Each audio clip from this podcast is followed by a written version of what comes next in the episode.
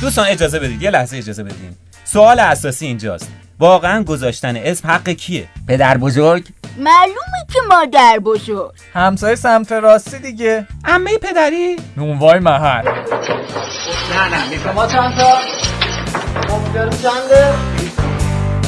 موقع اسم گذاشتن که میشه هر کسی می‌خواد ایدئولوژی و علایق و سلایقش رو تو شناسنامه نوزاد وارد کنه. اما امان از وقتی که پدر و مادر درگیر بشن. حالا اقدام به زیرگیری می‌کنه ببینیم بله بله داور مثل که سه امتیاز رو داد. خسته نباشی دلاور.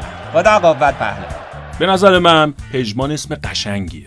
من به مادر بزرگ مرحومم دم مرگ قول دادم که اسمشو بذارم رو بچم. می‌ذاریم نازنین. خانم بچه پسر نمیشه بذاریم نازنین که. ایوا یعنی می‌خوای بگی پسر من نازنین نیست؟ چرا پسر نازنینه؟ ولی اسمش دیگه نازنین نیست که.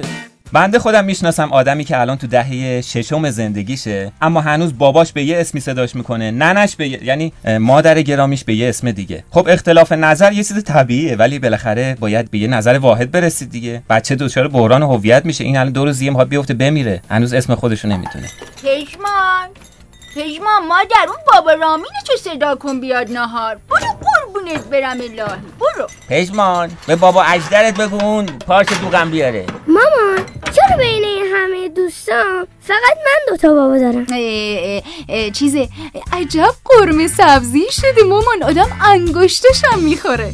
دوستان قضیه اسمو ساده مپندارید. خیلی مهمه ها. بدرود.